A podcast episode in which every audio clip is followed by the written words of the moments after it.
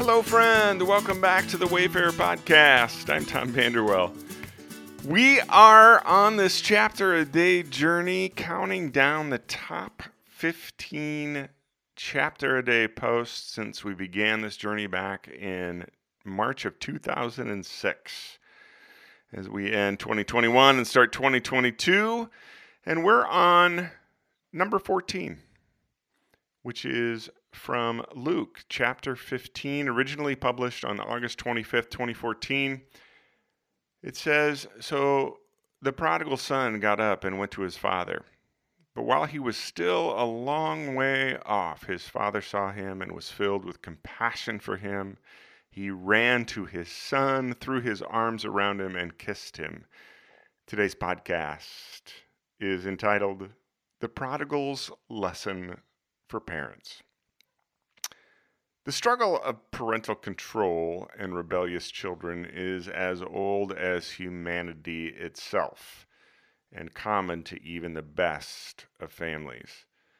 The particulars vary as well as the severity, but the path of fierce and often foolish independence is well trod by masses of young people escaping the tight grip of smothering and often foolish control. It was while I was a young man working with youth that I first observed the fact that the prodigal's father did not go after his son. He didn't spend a fortune chasing after the boy.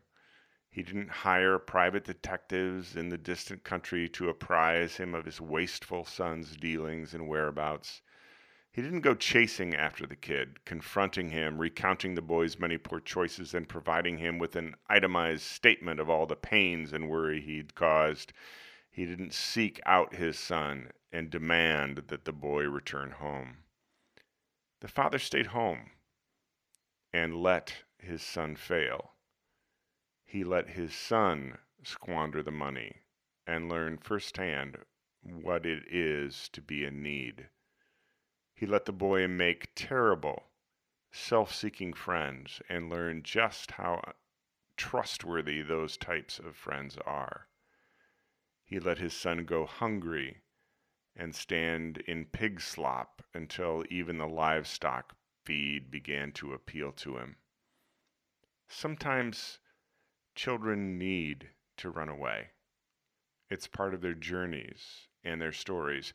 It teaches them priceless lessons that parents can never provide and their children will never hear. But that does not mean the father was uncaring or unconcerned. In Jesus' story, the father sees his son coming from a distance. The father had been watching, the father had been waiting. The father's eyes had countless times turned up the road from the homestead, each glance hoping to catch sight of his lost son coming home. Jesus' story was intended to illustrate Father God's attitude toward foolish sinners who make tragic life mistakes. Foolish sinners like me. God has been so patient, gracious, and forgiving with me in my foolhardy trips, more than one of them, to distant countries to squander what I'd been given. It would be hypocritical of me not to afford my own children the grace that Father God has showered on me, one of his many prodigals.